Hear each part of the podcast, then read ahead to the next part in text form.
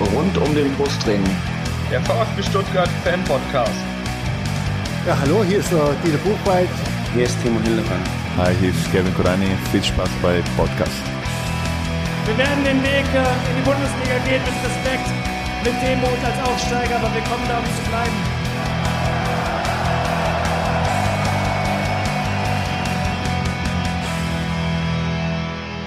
Herzlich willkommen zum Podcast rund um den Brustring. Mein Name ist Tom. Mein Name ist Lennart. Und das ist Folge 28. Heute haben wir einen besonders illustren Gast da, nämlich den Markus vom Kommando Cannstatt. Hallo Markus. Servus. ähm, genau. Was, um, um was geht sonst so heute? Ähm, wir werden mit Markus über das Kommando und den VfB sprechen. Ähm, die letzten Spiele waren Köln daheim und Leipzig auswärts. Dann wollen wir aufgrund der Leipzig-Problematik ein bisschen ja mehr ähm, auf die aktiven VfB-Fans eingehen in Seiten von Red Bull und AG. Und äh, weitere Themen rund um den VfB sind der ominöse Fonds und der VfB 2. Und zum Schluss gibt es dann noch natürlich unsere Wahl zum Spieler der Folge. Ganz genau. Aber zunächst mal widmen wir uns natürlich unserem Gast, dem Markus. Ähm, auch noch von, von mir nochmal Hallo Markus. Ähm, erzähl doch mal ein bisschen, wie bist du denn eigentlich zum VfB gekommen? Ja gut, es war eigentlich so diese klassische Familiengeschichte, wie es eigentlich wahrscheinlich bei fast jedem von uns so der Fall war. Relativ prägend war da so ein, so ein Kindertag, als ich dann als kleiner Steppke da so ein Autogramm zum Franz Wohlfahrt dann bekommen habe. Das war dann mein großer Held. Dann natürlich erste Stadionbesuche. Viele Jahre war ich dann aber eigentlich nur sporadisch immer wieder auch beim, beim VfB, da ich dann auch andere sportliche Interessen noch hatte, selbst noch mehr oder weniger erfolgreich versucht habe, Handball zu spielen. Bin dann erst relativ spät mit so 20 rum, in der letzten Saison in der alten Cannstatter Kurve noch. Mhm. Da habe ich dann die ersten Leute kennengelernt, so vom CC, bin dann nach und nach reingewachsen und jetzt so seit ein bisschen über einem Jahr auch in der, in der Führung vom Kommando Cannstatt. Mhm, genau, das wäre nämlich noch die nächste Frage gewesen. Wie bist du zum CC gekommen? Also, ähm, hast du ja gerade schon gesagt, hast die Leute kennengelernt und bist dann da so langsam reingewachsen und jetzt hast du ja gerade schon gesagt, äh, in der Führungsposition. Ähm, ja, wir haben natürlich auch Fragen an dich bekommen von unseren Hörern. Ähm, einmal von äh, Blutkretscher, der heißt bei äh, Twitter at Trashcop. Der fragt dich, und ich würde mal sagen, so Fragen ziehen wir mal vor, weil es sich weniger auf sportlich bezieht, sondern mehr so auf dich und, die, das Kommando. Ähm, was sagt er zu der Kritik, Ultras würden sich als die einzig wahren Fans des VfB sehen? Puh, schwierige Frage. Klar, ähm, Ultras ist laut, mitunter auch provokativ, rebellisch, kritisch, ähm, eckt an und polarisiert daher sicherlich auch ein Stück weit. Aber ehrlich gesagt, also man, dass, ich, dass sich Ultras als einzig wahre Fans des VfB sehen, ist, glaube ich, vollkommener Blödsinn. Und wer sich in der Fanszene bewegt und mit uns was zu tun hat, der, der weiß das auch. Also wir sind immer für eine, für eine Kommunikation eigentlich offen. Ich glaube, jede einzelne Mail, die an unsere Infoadresse kommt, wird beantwortet. Unsere Treffpunkte an Spieltagen sind bekannt. Wir sitzen mit zwei Leuten im Fanausschuss. Ähm, zu größeren, wichtigen Themen berufen wir dann auch mal einen Szenetreff ein, wenn es gerade um Themen geht, wie zum Beispiel ganz äh, präsent, präsentes Thema war da der Boykott vom Bremen-Spiel, mhm. wo wir uns dann wirklich versuchen, mit, mit Fans jeglicher Couleur in der Cannstatter Kurve da abzusprechen. Ähm, also ich glaube, wer mit uns in Kontakt treten will, der kriegt es auch hin. Und auf der anderen Seite muss man aber schon auch klar herausstellen, was, was Ultras da nach Stuttgart gebracht hat. Wir haben ein Stimmungsbrachland zu, zu einer der angesehensten Kurven in Deutschland gemacht. Mhm. Sind unsere Lieder, unsere Ideen wie die Karawane, wie Choreos, auch die Mitarbeit damals beim Umbau äh, von der neuen Cannstatter Kurve. Ähm, das sind alles Dinge, die wir eingebracht haben für, für unser Ziel, eine starke Cannstatter Kurve zu haben. Und wir sehen uns als Motor der Kurve, als Gruppe für die Kurve. Und das Ganze wäre aber ohne uns nicht möglich. Ich glaube, wenn man das mal rauszieht, was, was wir da eingebracht haben, dann wäre wahrscheinlich immer noch relativ wenig los. Und das kann man schon auch so selbstbewusst sagen. Aber wie mhm. gesagt, ich glaube, jeder, der mit uns in Kontakt will, kriegt das auch hin. Ja, also ich muss auch sagen, ich habe die Frage gelesen und ich hatte jetzt auch bisher nicht den Eindruck, ich meine, ich stehe jetzt auch schon ein paar Jahre in der Kurve und ich habe auch nie so den Eindruck, dass es, dass man so das Gefühl hatte, das sind, ihr seid irgendwie diejenigen, die sich jetzt für was Besseres halten oder so, oder dass man da irgendwie, dass das irgendwie so eine abgehobene Fanelite wäre. Ähm, ja, also das ist auch so, so, die, so die Außenwirkung, die ich jetzt zumindest habe. Ich weiß nicht, Tom, wie du es äh, Kommando-Cannstatt so wahrnimmst, aber so als abgehobene, sag mal in Anführungsstrichen, besser Fans ähm, habe ich euch eigentlich nie wahrgenommen, oder Tom? Wie siehst du es? Besser Fans in dem Sinne vielleicht, dass sie halt auch einfach zu absoluten Scheiß Auswärtsspielen fahren wo andere dann halt daheim sitzen, ihre drei Bier reinhauen und zu Hause bleiben. Also von dem her darf man sich vielleicht auch bis zu einem gewissen Grad als was Besseres sehen, würde ich sagen. Oder mhm. ich war äh, besser, schlechter ist immer ja komische Kategorie, aber ja, Ihr mein, versteht, was ich meine, glaube ja. ich. ja, ich meine, das ist auch eine Diskussion, die wir bei uns auch im Fanclub haben. Es gibt halt Leute, die können halt zu jedem Spiel fahren. Es gibt Leute, die kriegen es einfach aus beruflichen Gründen nicht hin. Und es ist ja wahrscheinlich auch nicht bei euch so, bei euch auch nicht so, dass jeder immer zu jedem Spiel fahren kann, sondern dass halt doch mal äh, unglücklicherweise der Beruf oder das, irgendwas Privates dazwischen kommt. Ähm, also davor ist man ja nicht gefeit, denke ich. Ja, klar, also das ist bei uns genau gleich. Ich meine, wenn da von Beruf oder von der Familie mit Frau und Kindern und allem, was dazwischen kommt, da reißt eine Mama keiner den Kopf ab, wenn man da mal ein Spiel verpasst. Ja, eben. Also Aber klar, Anspruch ist schon, dass man zu jedem Spiel fährt als Ultra. Ja, ja, das ist das. das Aber ist ja. ja, gut. Dann noch eine zweite Frage von, die ist glaube ich nicht ganz ernst gemeint. Ähm, ich habe sie trotzdem mal dazu gepackt. Ed Kurvenjunge fragt, bald ist Mitgliederversammlung, wie viele Mitglieder kommen wohl? Äh, schreibt der Hashtag Tippspiel, ich schätze 312. Äh, was schätzt ihr? Ich würde es einfach mal kurz in die Runde werfen. Was schätzt ihr? Wie viele Leute werden da im Dezember bei der Mitgliederversammlung dabei sein?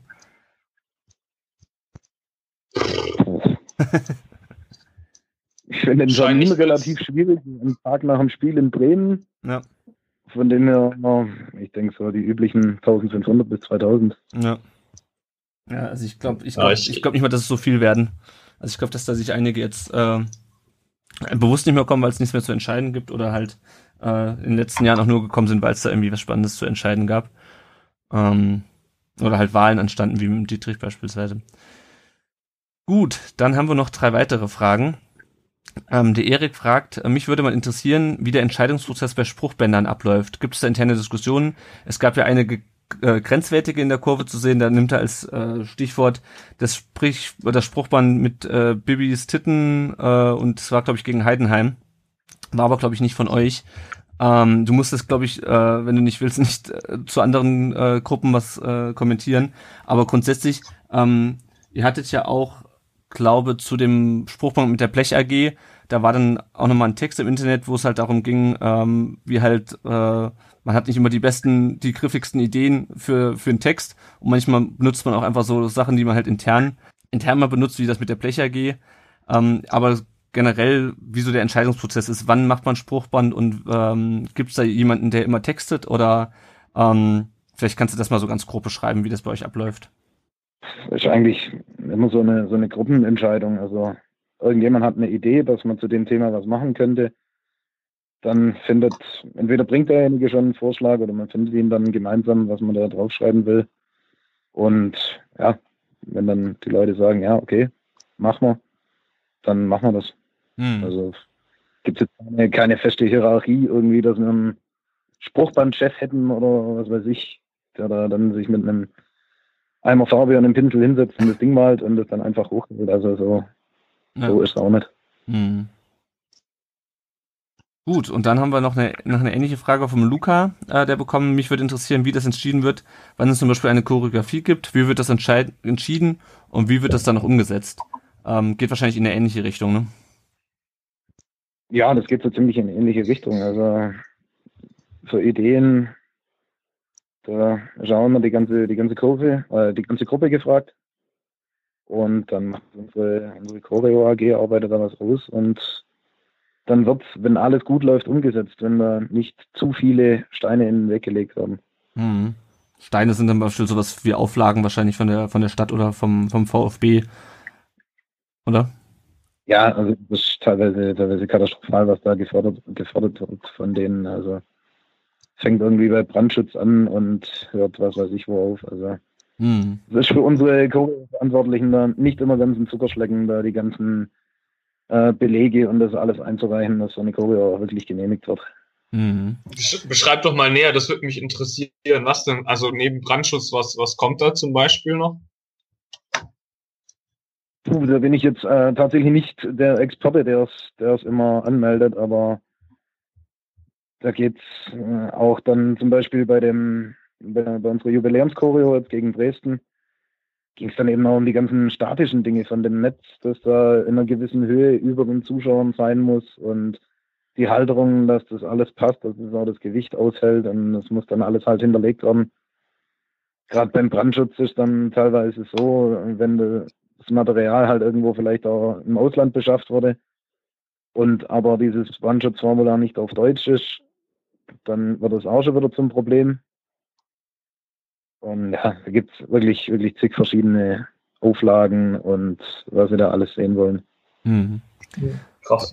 Was mich zu dem Thema ja nochmal interessiert, ähm, man hat ja ganz viele so Kurios, wo Leute ähm, Schilder hochhalten oder Folien, wo sich dann am Ende ein Gesamtbild ergibt. Und ich weiß nicht, ob du das beantworten kannst, wenn du, äh, da du ja nicht der Choreo verantwortlich bist, aber wie, also, keine Ahnung, simuliert ihr das irgendwie oder legt ihr das mal aus? Weil man muss ja, also man kann sich das ja vorstellen, okay, da machen wir, also wenn man beispielsweise rot-weiße Streifen hat, dann kann ich mir das noch irgendwo vorstellen, aber wenn man jetzt beispielsweise dann das, das, äh, das Stuttgarter Rössle da beispielsweise äh, auch in die Kurve zaubern will, dann muss man sich ja schon überlegen, welche schwarze Folie wo hinkommt. Ähm, Gibt es da irgendwie Computerprogramm, mit dem man das simulieren kann oder ist das einfach Erfahrung, welche Fahnen oder welche ähm, Folien man wohin legen muss oder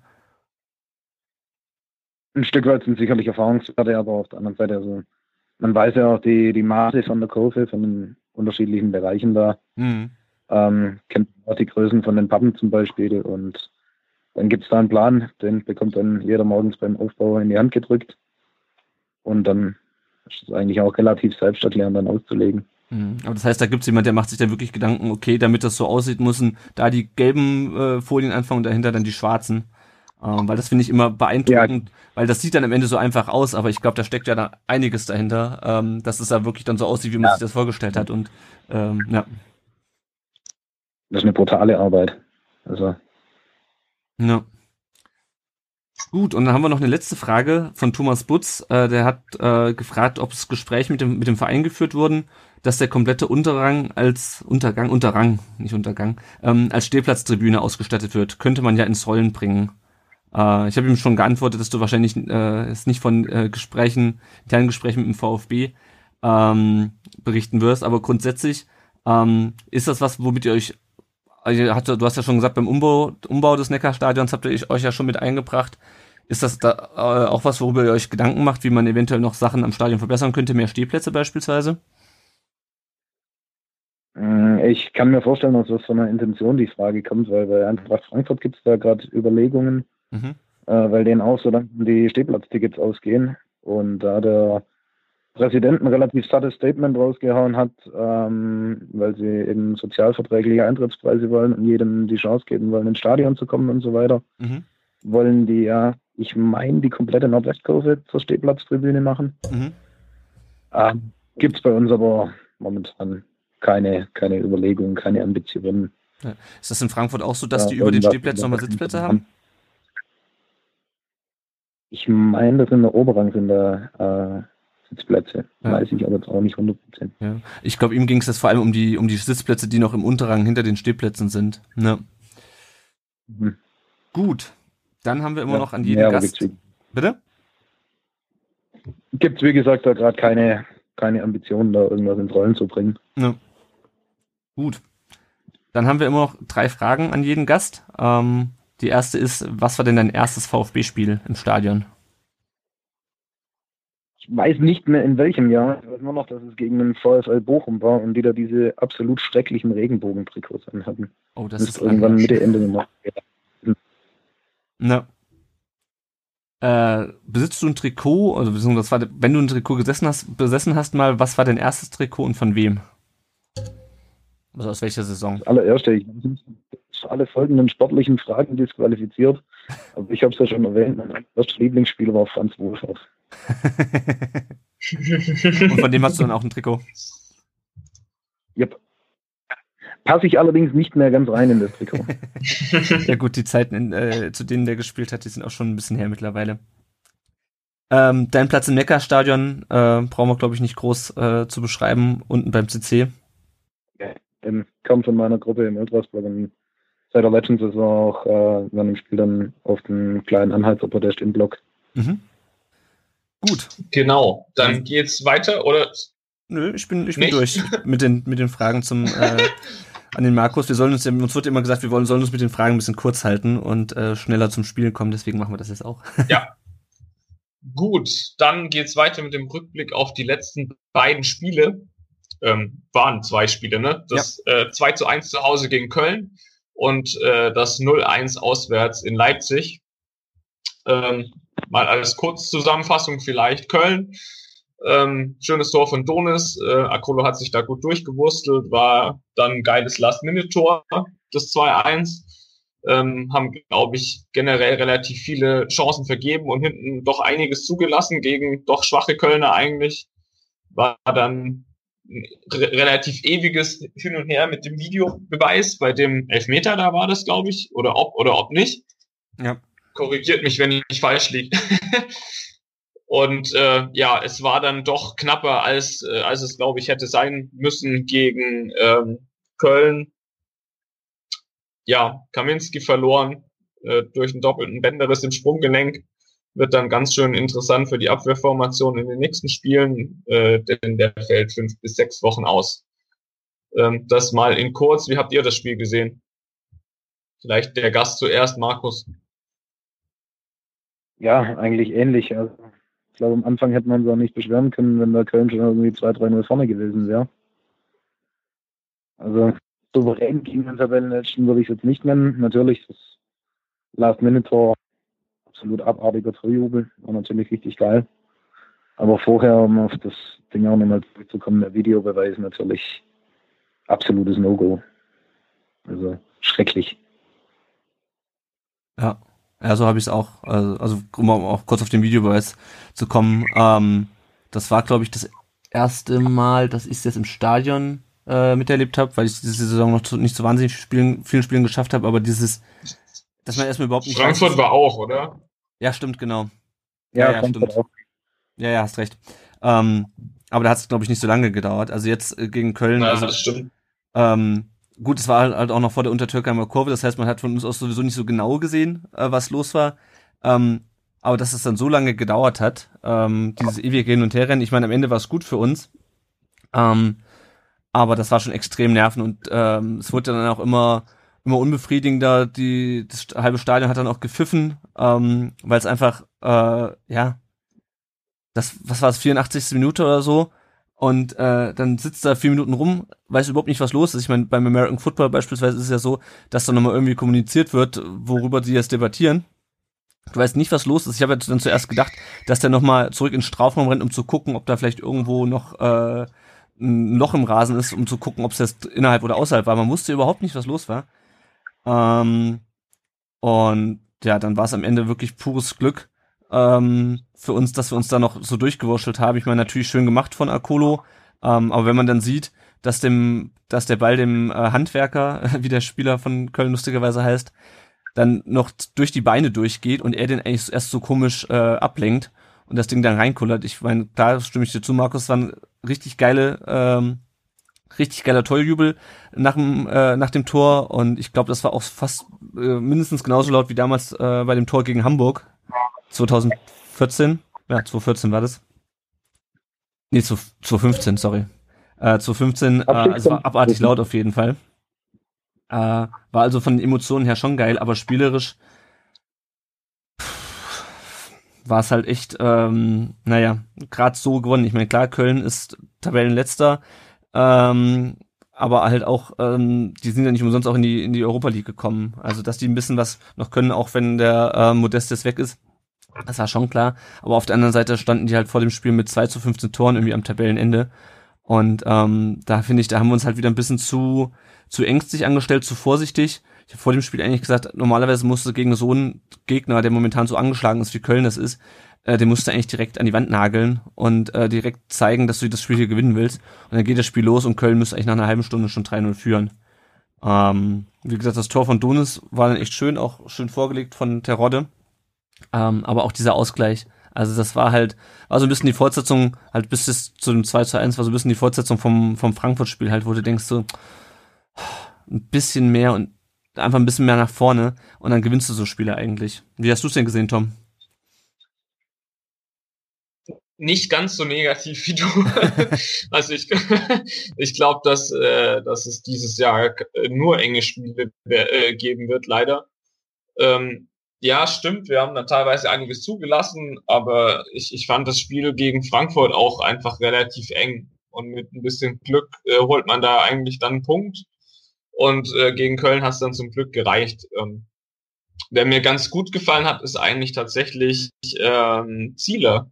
Mhm. Ich finde, der, der holt echt einige Bälle raus. Gegen, vor allem, also gegen Köln ist es mir jetzt dann nochmal aufgefallen, wo ich dachte mir so, okay, das ist glaube ich schon eine Verbesserung gegenüber Lengerek, so, so leid es mir um den Jungen tut, aber doch, von dem war ich dann schon einigermaßen begeistert. Und ja, ja sonst, klar, war eng. Ähm, ich fand es jetzt aber nicht, nicht mega furchtbar. Bin froh, dass wir da die drei Punkte mitgenommen haben, die, glaube ich, extrem wichtig waren nach dem Scheiß gegen Frankfurt. Ja, was mich halt so ein bisschen nervt ist, also ich meine, wo, wo oder gegen welche Mannschaft, also das wäre halt fast schief gegangen, das muss man halt einfach mal sehen. Äh, dadurch, dass wir halt erst in der letzten Minute noch das 2-1 gemacht haben, eigentlich wären Unentschieden auch schon zu wenig gewesen. Und ich meine, wo wollen wir die Punkte für den Klassenerhalt halt holen, wenn halt nicht auswärts gegen Frankfurt in Überzahl ähm, oder halt gegen, gegen den Tabellenletzten. Deswegen. Ja, aber wenn du zum Beispiel Frankfurt mal anguckst, haben gegen uns schlecht gespielt, fand ich. Haben trotzdem irgendwie das Ding erduselt, das Spiel drauf, war es, glaube ich, ähnlich. Gegen Dortmund auch mit, mit mehr Glück als verstanden und entschieden geholt.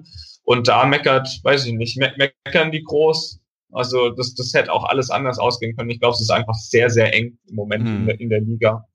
Und ich, ja, wir sind, glaube ich, noch am Anfang irgendwie, deswegen, ja. Ja. Aber ich will auch nicht alles schön reden. ja, also ich muss sagen, ich habe mich natürlich gefreut nach dem, nach dem späten Siegtor, ist klar, aber ich habe mich hinterher auch ein bisschen geärgert, dass es halt so lange so spannend war. Ähm, ja. Wäre wär sonst langweilig. das stimmt. ähm, was auch noch viel diskutiert wurde, auch in dem Spiel, waren äh, die Außenverteidiger äh, Aogo und Beck. Ähm, ich weiß nicht, ob es auch ein bisschen damit zusammenhängt, dass die halt vom, vom Reschke geholt wurden und nicht vom Schindelmeiser. Äh, wie habt ihr die denn gesehen, die beiden, das vom Spielerischen her? Ja, ich bin, bin allgemein irgendwie kein, kein großer Fan von beiden. Ich weiß auch nicht, an was es liegt. Ähm, ich ich, ich bilde mir immer ein, dass es nicht dran liegt, dass sie von Reschke geholt worden sind. Aber die, die Transfers vorher waren, waren gefühlt irgendwie eher also auf, aufbruchsstimmungsmäßig, also eher, eher jung, entwicklungsfähig. Und da wurde dann irgendwie nochmal pardon, in die Reste-Rampe gegriffen, auch wenn sie, glaube ich, ihre Sache nicht unbedingt mega schlecht machen. Aber ja, das ist so, ich habe, glaube ich, irgendwann mal dazu getwittert, wenn du einen Back holst, dann, dann kriegst du halt einen Back. Mhm. Und Beck ist, glaube ich, ein, ja, ungefähr durchschnittlicher bis vielleicht etwas unterdurchschnittlicher Bundesliga-Außenverteidiger. Nicht mehr, aber auch nicht weniger. Und genau das kriegen wir, glaube ich, mit beiden. Also ich, ich fand Beck äh, in den letzten drei Spielen nicht unbedingt gut zum Beispiel. Also der, ich keine Ahnung, die Flanken sind ein bisschen merkwürdig. Für sein Alter dann teilweise doch fahrig viele Fehlpässe. Da habe ich mir schon dann eigentlich mehr erhofft von, von dem Außenverteidiger. Ja, ich, ich weiß, ja, ist vielleicht auch Träumerei, dass man da jemand anderes bekommt und nur mit Jungen geht's wahrscheinlich auch nicht. Aber ja, es ist schon, hm, keine Ahnung, vielleicht liegt es auch dran, äh, dass die einfach schon lange bei anderen Vereinen spielen und man eigentlich dann irgendwie aus Hoffenheim noch oder aus, ähm, aus Hamburg kennt oder was. Und vielleicht ist es deswegen so komisch und man ist dann Jüngeren mehr aufgeschlossen. Mhm. Aber ja, gegen Frankfurt ist es mir vor allem aufgefallen. Also ja, vielleicht auch zu schlecht gesehen, weil man dann doch äh, halt total auf die achtet. Ja. Ich bin nicht, nicht sehr begeistert von beiden. Aber ich meine, komplett runter machen braucht man sie auch nicht. Sie machen ihre Sache, glaube ich, durchschnittlich und ähm, ja, nicht mehr und nicht weniger. Mhm. Wie siehst du es, Markus? Ja, ich, ich sehe es eigentlich relativ ähnlich sind eben solide durchschnittliche Bundesligaspieler, nicht mehr, nicht weniger. Ähm, was ich halt so ein bisschen als Problem sehe, ist, dass beide vielleicht ihre Stärken eher so in der, in der defensiven Spielweise haben und das vielleicht mit dieser Dreier-Fünfer-Kette, in diesem, wo man eigentlich eher offensive Außenverteidiger braucht, dass das irgendwie nicht so ganz zusammenpasst in meinen Augen. Mhm. Ja, also ich meine, ich glaube, äh, defensiv hat auch vor allem Beck gar nicht so schlechte Zweikampfwerte, ähm, aber offensiv fällt es einem halt auf, dass dann die Flanken nicht ankommen. Ich glaube, irgendwer hat sogar ein Bild getwittert mit einem Pfeil auf die Grundlinie und hat dann irgendwie das an Andreas Beck ähm, adressiert. Ähm, ja, die Flanken kommen halt nicht an. Äh, die werden zu früh geschlagen oder es sind halt Fehlpässe. Ähm, gegen, gegen Köln ging das sogar, glaube ich, noch. Da hat halt Beck schon relativ viele Pässe in Strafraum gespielt, aber das waren jetzt halt auch nicht so die, äh, die Pässe, die irgendwo Räume geschaffen haben. Das war halt ein Pass auf, auf ein paar Meter, halt von der Strafraumkante an, äh, an, der, an der Strafraumgrenze entlang sozusagen oder halt kurz in den Strafraum, aber nichts, was jetzt unbedingt ein Terodde ähm, in eine aussichtsreiche Schussposition bringt. Und ähm, ja, und ich glaube, daran liegt das halt auch gut. Ich meine, in dem Spiel haben wir zwei Tore geschossen. Ähm, auch dank Donis halt, weil der sich da so gut durchgesetzt hat. Und am Ende auch dank Akolo und dem, äh, dem Kölner Verteidiger. Ähm, aber ja, auch da hat man ja gesehen, wir hätten echt viel mehr Tore machen müssen. Also Köln hatte viele Chancen, aber wir hatten halt auch viele Chancen. Und ähm, ja, am Ende ist gut, dass es so ausgegangen ist. Die Punkte sind, glaube ich, sehr wichtig für uns. Oder werden noch sehr wichtig für uns. Ähm, und ja, Tom, vielleicht hast du recht, vielleicht müssen wir dann wirklich mit jedem, äh, mit jedem Dreier zufrieden sein, egal äh, wie wir uns den äh, erwurstelt haben. Ähm, ich mache mir so, so, sowas immer Gedanken, ähm, wie sieht's dann gegen Mannschaften aus, wo das dann halt nicht äh, gut geht, die dann halt nicht irgendwie, ja, die dann halt ihre Chancen mal nutzen. Und ähm, ja. Dann machen wir weiter mit dem Leipzig-Spiel, ähm, wo, glaube ich, keiner von uns äh, damit gerechnet hätte, da irgendwas mitzunehmen. Ähm, haben dann leider natürlich auch nichts äh, bekommen. Donis hat verletzt gefehlt, Auge musste früh verletzt raus. Ähm, ich fand, wir sind hinten recht stabil gestanden, äh, gab nach vorne ab und zu mal Angriffe. Ich, ich hätte eigentlich auch tatsächlich gegen die Gegner dann doch schon als unser bestes Auswärtsspiel dieses Jahr oder diese Saison beschrieben.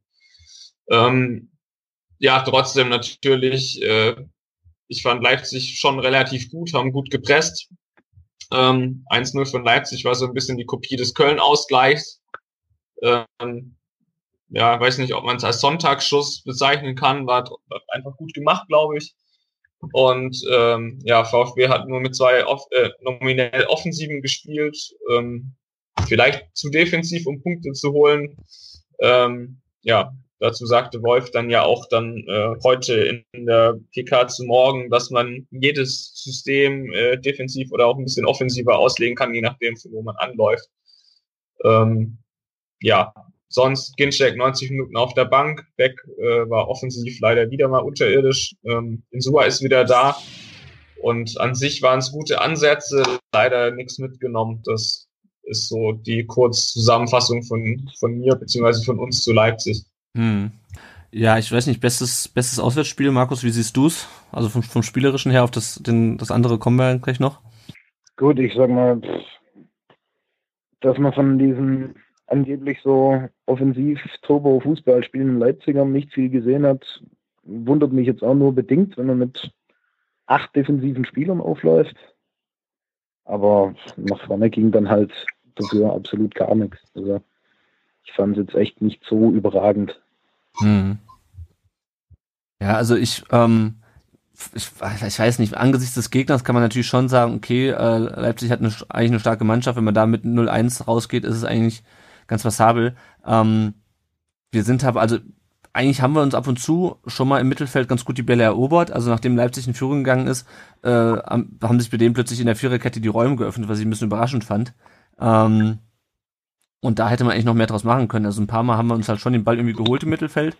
Ähm, aber das blieb dann auch Mittelfeld stecken. Also ich hätte es mir nochmal rausgeschrieben, wir haben elfmal äh, insgesamt aufs Tor geschossen, aber nur dreimal direkt aufs Tor, der Rest ging irgendwie weit vorbei oder weit drüber. Und ähm, irgendwo auf Twitter habe ich auch gelesen, ähm, wir haben in Tornähe nur zwei angekommene Pässe. Also sobald es dann Richtung Strafraum ging, ähm, ja, sind dann halt die Bälle nicht mehr angekommen. Und ähm, ja, wie du sagst es, also so super Turbo-Pressing haben, hat Leipzig dann auch nicht mehr gespielt. Ähm, und es gibt ja einige, die gesagt haben, ja, gut, wissen, da, da kamen wir ja zu unseren Chancen dann, als wir das eben nicht mehr gemacht haben. Ja, aber also auch nicht die, wirklich die hatten uns schon, ne? ja, die hatten uns schon verflucht gut im Griff. Aber ich meine, Leipzig ist auch äh, leider eine der Top-Dogs und ich glaube, mit denen werden wir uns die nächsten Jahre nicht unbedingt messen können. leider. Das sagt aber nicht Wolfgang Dietrich. ja, muss man vielleicht so sehen. Ich hätte es auch gern anders. Aber nee, Mhm. ich meine, also bestes Auswärtsspiel generell, ja, nein, vielleicht nicht. Aber ähm, ja, wenn man es mal so sieht, also ich hatte ehrlich gesagt damit gerechnet, dass sie uns 3-0 überfahren. Und gegen so einen Gegner sahen wir da dann eigentlich schon ganz gut aus. Und mit ein bisschen Glück nimmst du da einen Punkt mit. Mhm. Und äh, das wäre für mich top gewesen, auch wenn ich natürlich jedes Spiel ja, gewinnen will, Mhm. wenn es irgendwie geht. Ja.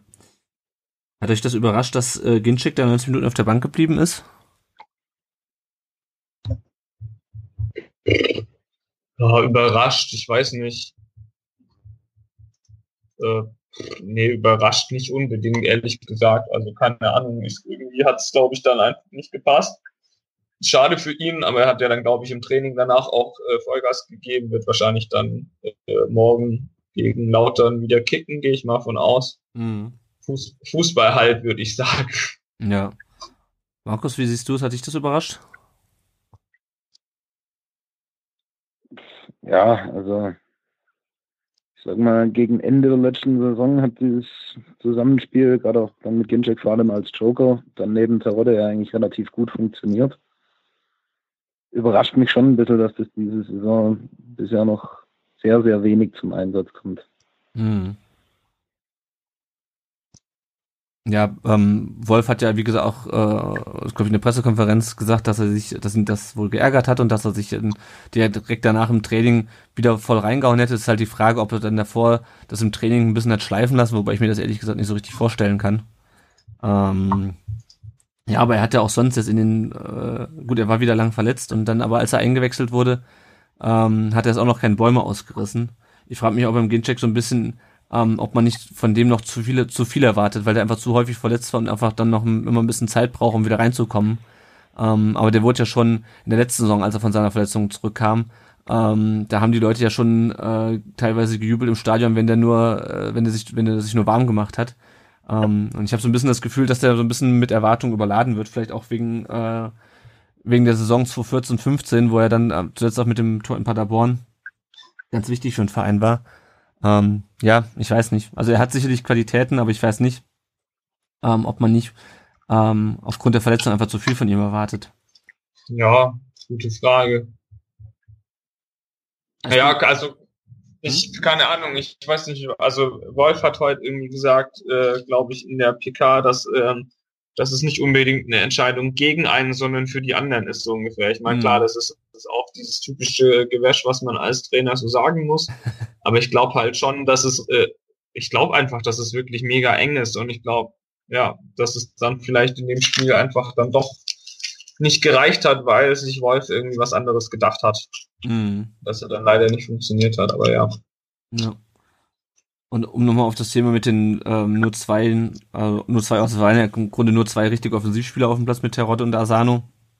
Ähm, ich denke mal, das greift auch ein bisschen zu kurz, weil ähm, Markus, du hast ja vorhin schon gesagt, bei dem System braucht man eigentlich auch offensiv starke, ähm, offensiv starke Außenverteidiger. Darauf ist das System ja eigentlich ausgelegt.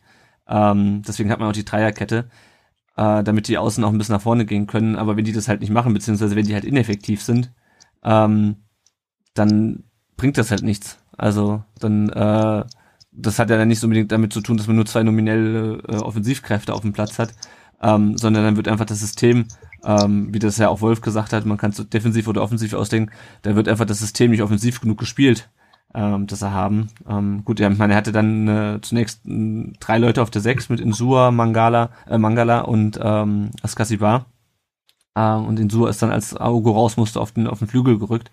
Ähm, aber selbst da hast du ja einen Mangala, der auch durchaus mal nach vorne geht oder auch einen Insua. Ähm, der soll ja eigentlich auch, der ist ja auch dann eigentlich dazu da, um vorne die Flanken reinzuschlagen. Und hat auch, glaube ich, eher seine Stärken als in der Defensive. Deswegen. Ja, gibt sportlich zu dem Spiel noch was zu sagen? Also ich habe mir sowieso von vornherein nichts ausgerechnet, deswegen war ich jetzt auch nicht so super enttäuscht über die Niederlage. Ich meine, klar, Niederlage ist immer ärgerlich, aber äh, ich habe mich, sag mal so, ich habe mich schon über Niederlagen mehr geärgert. Ich weiß nicht, wie es bei euch war. Also ich hätte mir schon dann, wenn ich so gesehen habe, äh, mehr, mehr erhofft. Also ich meine, ich fand, wie gesagt, Leipzig gut. Ähm, fand aber schon, dass da auch so ein paar Sachen dabei waren, wo wir echt Pech hatten. Also wenn, wenn da dann halt mal so eine Pille reingeht, dann äh, nimmst du da halt vielleicht echt einfach einen Punkt mit. Und das war auf jeden Fall drin, hätte ich nicht gedacht, deswegen war ich eigentlich schon eher positiv überrascht. Trotz äh, ja, Punktverlust. Ja. Wie war es bei dir, Markus? Ja, gut, ich glaube, wenn man es realistisch sieht, nicht unbedingt ein Gegner, wo man punkten muss. Ist das schon, schon ähnlich wie der Tom. Also in einem Spielverlauf da eventuell schon was drin gewesen. Und dann halt schon ärgerlich, wenn man mit so einem blöden 1-0 da rausläuft. Mhm. Gut, dann würde ich sagen, wenn wir sportlich zu dem Spiel nichts mehr haben, ähm, dann kommen wir nochmal auf ein anderes Thema zu sprechen. Ähm, deswegen war ja auch einer der Gründe, äh, warum wir dich eingeladen haben. Ähm, und zwar das Thema, wie geht man als aktive Fanszene äh, oder wie positioniert man sich, wie lebt man sozusagen als aktiver Fan in Zeiten von Red Bull und einer VfB AG? Wie hat sich denn die Zusammenarbeit mit dem VfB seit der AG entwickelt oder geändert? Oder also ich habe immer den Eindruck, dass ihr eigentlich schon relativ nah dran seid, gerade auch über den Fanausschuss. Ähm, ist das weniger geworden oder spricht man überhaupt noch miteinander seitdem? Ja, also ich sage mal, das Verhältnis zum VfB hat sich in den letzten Monaten schon ziemlich stark abgekühlt. Beschränkt sich jetzt für uns als Gruppe eigentlich gerade nur noch so auf diese arbeitstechnische Ebene, gerade Fanbetreuung, Ticketing, wenn es um Choreos geht oder so, natürlich auch die Stadion GmbH. Ähm, es braucht sie aber auch unserer Ansicht nach da jetzt kein Dietrich, kein Reschke, kein Heim mehr irgendwie in Fanausschuss setzen und da um Legitimation für ihr Handeln werben. Also dort soll es um Fanthemen gehen, deswegen ist ein Fanausschuss und, und nichts anderes mehr. Die sollen im Endeffekt ja, machen, was sie wollen. Gibt es für uns gerade irgendwie keine, keine großartige Kommunikationsbasis mehr mit, mit den oberen Herren. Hm. Aber liegt das auch daran, dass es halt jetzt, äh, also liegt das an, ich sag mal, den Personen und wie sie sich verhalten haben oder eher an den Strukturen, äh, die jetzt in der mit, mit jetzt mit AG und Verein? Es geht schon äh, vor allem um den, um den Weg zur Ausgliederung. Hm. Also um die, die, also eher so atmosphärisch die Art und Weise, äh, wie der Weg bestimmt ja, die Art. sozusagen zur Ausgliederung. Hm. Ja, ähm, wenn man sich jetzt nochmal das Thema Ausgliederung vornimmt, bei anderen Vereinen, äh, zum Beispiel bei Hamburg, haben sich ja, glaube ich, Gruppen, Ultragruppen auch, glaube ich, nach der Ausgliederung zurückgezogen. Ähm, da bin ich mir jetzt nicht gerade ganz sicher. Ähm, und in Hamburg hat sich auf jeden Fall auch sind Mitglieder ausgedreht und haben einen neuen Verein gegründet, den FC Falke, äh, was äh, ich glaube, das war ein Ur, einer der Ursprungsvereine des, des HSV. Ähm, stand das für euch mal zur Debatte, sich zurückzuziehen? Also die Entscheidung war ja dann im Nachhinein, ähm, oder die Entscheidung war ja dann vom Kommando Cannstatt auch den, den AG, die, also die Mannschaft der AG weiter zu unterstützen. Ähm, aber stand sowas mal zur Debatte? Oder ähm, vielleicht kannst du mal erzählen, warum ihr sozusagen das nicht gemacht habt, wie in anderen ähm, Städten oder bei anderen Vereinen, wo sich teilweise dann aktive Fans vom Verein abgewendet haben, als er zur AG geworden ist? Ich glaube, dieses, dieses Hamburg-Ding ähm, ist ja nicht, nicht das Übliche. Also es gibt ja einen großen Teil der anderen Vereine, die auch noch eine AG sind, die auch noch eine, eine gute Fankurve haben. Also ähm, wir haben vorhin über, Frankfurt geredet zum Beispiel oder auch Bayern zum Beispiel oder wer noch. Also da gibt es ja genügend, die nicht mehr im EV sind und die trotzdem noch von ihren Fangruppen unterstützt werden. Hm. Bei Hamburg, das, ich möchte es nicht bewerten. Also ich glaube, das ist ein extrem schwerer Schritt für die Gruppe damals gewesen. Hm. Ich möchte mich da nicht, nicht reindenken müssen, wie, wie schwer es einem fällt, so eine Entscheidung ähm, zu treffen, das wirklich aufzulösen.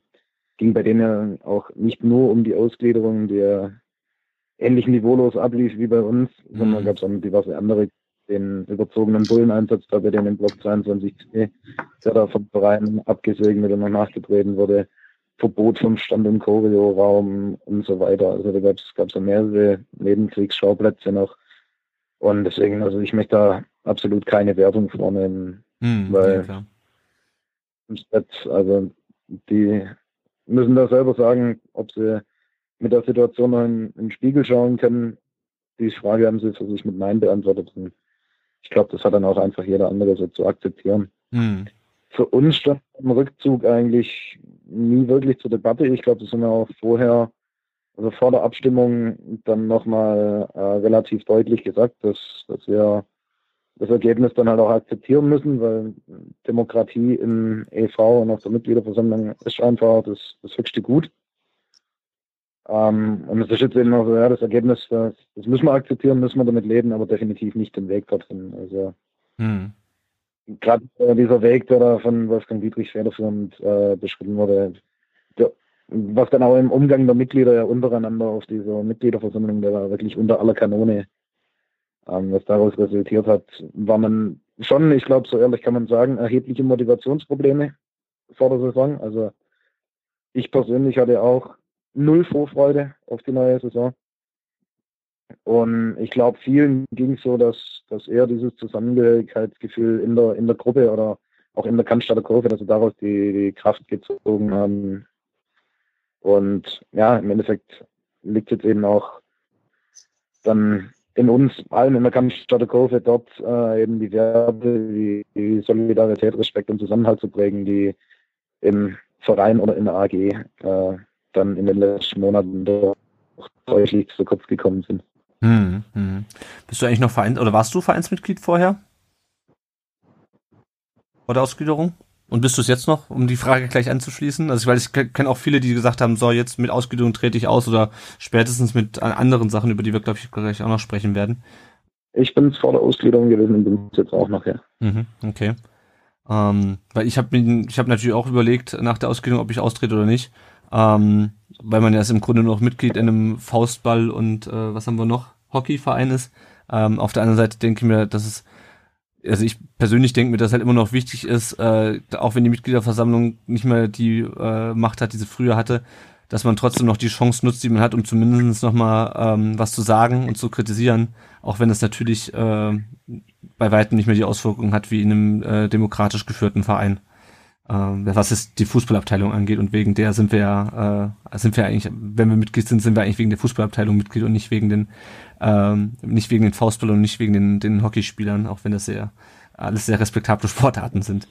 Ähm, deswegen, nee, aber das interessierte mich nur mal, weil ich habe schon mit einigen gesprochen, die dann sagen, okay, nee, jetzt trete ich aus. Was ja auch so ein bisschen dieser Kampagne vom Verein da äh, zuwiderläuft, die ja äh, äh, immer neue Mitglieder, Mitgliederrekorde verkünden momentan und die Leute jetzt schon auf Bierdeckeln äh, zu, dazu motivieren, ähm, dem Verein beizutreten. Ja, ähm, weiteres Thema ist natürlich noch das Spiel in Leipzig. Ähm, es gab verschiedene Vereine, ich weiß jetzt gar nicht, wer es alles war, die, äh, wo die Fans nicht nach Leipzig gefahren sind, wo sie das Spiel boykottiert haben, wo sie das Spiel dann, glaube ich, irgendwie zu Hause geguckt haben in der Gruppe. Ähm, der Schwabensturm hat ja Anfang letzter Woche ein, äh, ein Video veröffentlicht. Ähm, das endete mit dem Aufruf alle nach Leipzig und äh, in diesem Video haben verschiedene Fangruppierungen, unter anderem auch äh, ihr und aber auch andere Fanclubs, äh, andere Ultragruppen, ähm, gesagt, äh, was für sie den VfB ausmacht, äh, auch so ein bisschen gesagt, was war das erste Spiel, wo du warst und wie, äh, was ist das Besondere am VfB für dich und was ist der Unterschied vor allem zu, zu Leipzig? Ähm, auch da wieder die Frage, stand es für euch mal zur Debatte, dieses Spiel zu boykottieren? Äh, weil man halt sagt, okay, Leipzig äh, lehnen wir so sehr ab, dass wir den auch nicht, äh, dass wir die nicht mit unserer Anwesenheit beehren wollen. Ähm, genau. Ja, natürlich haben wir uns da intern auch mit den, mit den anderen Gruppen dann irgendwann auch, auch abgesprochen und dann eine Entscheidung gefällt. Und wir waren ja, ja glücklicherweise auch so ein bisschen in der Lage, ich glaube, das kann man auch ganz ehrlich sagen, dass er einer der letzten großen Szenen waren, die jetzt in Leipzig gespielt hat und sich das alles mal auch so ein bisschen angeschaut hat, was da bei den anderen so ging. Und da blieb schon so ein bisschen das Bild hängen, dass die Boykotte eigentlich eher verpufft sind wie die Auftritte von den Szenen, die da, die da ihre Kritik auch lautstark ins Stadion getragen haben. Mhm. Wobei ich da auch sage, also wie über, über das Verhalten von anderen Szenen zu urteilen. Ich glaube, in der Frage gibt es kein richtig oder falsch, das muss jeder, jeder für sich selbst entscheiden. Mhm. Ähm, was uns eben wichtig war, wir hatten absolut gar keinen Bock, äh, in der Fanszene da irgendwie auf einen, auf einen Zug aufzuspringen, so diese, dieser Reflex, der da aufkommt, so wir, der tolle Traditionsverein, äh, gegen den Red Hocken Club, äh, da irgendwie mit dem Verein was zusammen zu machen oder so, weil mhm. VfB in der Zwischenzeit ja auch ganz, ganz stark in die Richtung, jeden Kommerzweg da mitzugehen. Äh, stellt da irgendwelche professionellen FIFA-Zocker ein, äh, um da noch ein paar Euro rauszuholen. Und im Zuge der Ausgliederung muss man sich auch oft genug anhören, ja, EV als Bremsklotz und ihr Fortschrittsverweigerer und ewig gestrige und was weiß ich, wie der die Rhetorik war. Mhm. Von dem her äh, war für uns eigentlich relativ schnell klar, dass wir da einfach den großen Unterschied äh, herausstellen wollten Red Bull, die, die Cannstatter Kurve. Als, als ganz, ganz großer Unterschied. Hm. Ja. Ja, das beantwortet, glaube ich, auch schon so ein bisschen die Frage, die ich mir noch gestellt hatte, wenn man jetzt mal provokativ, provokativ fragt, du hast das schon angesprochen. Ähm, in der letzten, in der vorletzten Saison äh, wurde ja ein ähm, Spiel von euch und auch von anderen Gruppen boykottiert, das Montagsspiel damals in Bremen, was ja auch ähm, ganz unterschiedlich aufgenommen wurde, ähm, auch nachdem das Spiel dann äh, mit 2 zu 6 verloren ging. Aber provokativ gefragt, was war, was, was war der Unterschied zum Bremen-Spiel äh, damals? Weil damals hat man ja auch gegen was protestiert. Gut, in dem Fall dann halt damals nicht gegen äh, einen anderen Verein oder einen anderen ja, Mitbewerber, sag ich jetzt mal, Verein kann man es ja nicht nennen, sondern eigentlich eher gegen die DFL. Ja, kann man das Ich glaube, das lässt sich, lässt sich, schwer vergleichen, mhm. weil ja, ich glaube, es ist klar, so ein, so ein Komplettboykott, das ist die absolut größte Protestform, die eine, die eine Fanszene überhaupt aufrufen kann wo wir uns auf dem Kurventreffen darauf geeinigt haben. Ähm, ein Unterschied sehe ich darin, dass es damals ähm, ein Montagsspiel war, das es eigentlich ja so gar nicht gab im Rahmenterminkalender. Mhm. Ich sehe das immer noch ein bisschen als äh, so kleines Giveaway für Sky da in den Verhandlungen äh, um einen neuen TV-Vertrag, den da Montagabends so ein Highlightspiel im Abstiegskampf hinzuklatschen. Und ich sehe es schon so, dass, dass der Kampf gegen eine weitere Zerstückelung von, von den Spieltagen ähm, ein Stück weit realistischer ist, wie das, dass man, dass man Red Bull noch, noch aufhält. Mhm. Also ja. ich glaube, das lässt sich nicht mehr aufhalten und äh, da geht es einfach darum, jetzt die, die Kritik äh, zu platzieren. Und ich glaube, das wird auf die nächsten Jahre gesehen auch das Wichtigste, weil ja, man sieht es an anderen Beispielen, Hoffenheim, Wolfsburg, äh, wird so langsam alles leider Gottes zur Normalität. Ja. Und das darf es in meinen Augen einfach nicht haben. Ja, nee, wie gesagt, aber als du das schon gesagt hattest, was dann auch ähm, die, die Motivation war, nach, nach, nach Leipzig zu fahren, das äh, war schon klar, dass das dann, ähm, dass Bremen dann schon ein bisschen ein anders gelagertes Thema ist. Äh, abschließend zu dem Thema noch eine Frage, die der äh, Jobi1893 auch auf Twitter gestellt hat.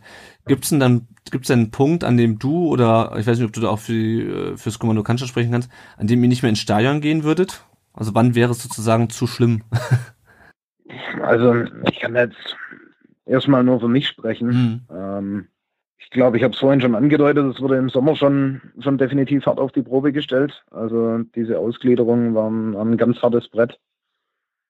VfB trägt durch äh, andauernde Peinlichkeiten und, und, Sinnlosigkeiten in den letzten Wochen und Monaten, ob es jetzt Aussagen von Reschke sind zu Spielansetzungen oder Pokalfinale in China, irgendwelche Spam-Mails zu irgendwelchen Sponsoren, die allgemeine Kommunikation im Zusammenspiel mit, mit dem Gunter Parner und so weiter. Trägt der VfB auch nicht unbedingt äh, dazu bei, dass die Identifikation wieder größer wird dann geht es noch weiter. Natürlich, ähm, glaube ich, in den letzten Wochen auch präsent äh, unsere Proteste gegen, gegen DFB, DFL mit einer immer mehr um sich greifenden Geldgeilheit, mit äh, Spieltagszerstückelungen, mit Korruption, mit äh, immer größer werdender Repression auch gegen, gegen Fußballfans.